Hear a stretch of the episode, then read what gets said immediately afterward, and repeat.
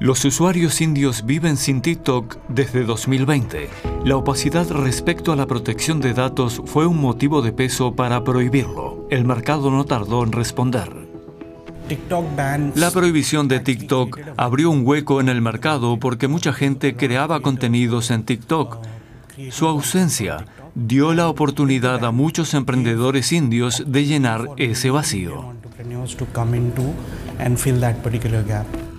Rápidamente surgieron nuevas plataformas como Moj o Josh. Funcionan de forma similar a TikTok. Fue el comienzo de una nueva era. Primero, la prohibición de TikTok se sintió como una pérdida, pero dio muchas oportunidades a los creadores de contenido.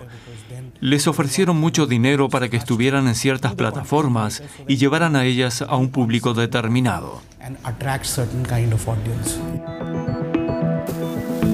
TikTok tenía más de 200 millones de usuarios en la India. ¿Qué opinan los ciudadanos de sus sustitutos?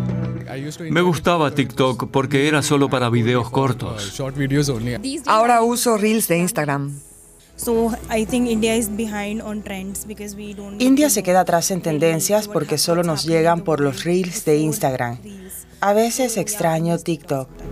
En cambio, Facebook, Instagram y YouTube están encantados. La prohibición de TikTok ha dado un gran impulso a sus Reels y videos cortos.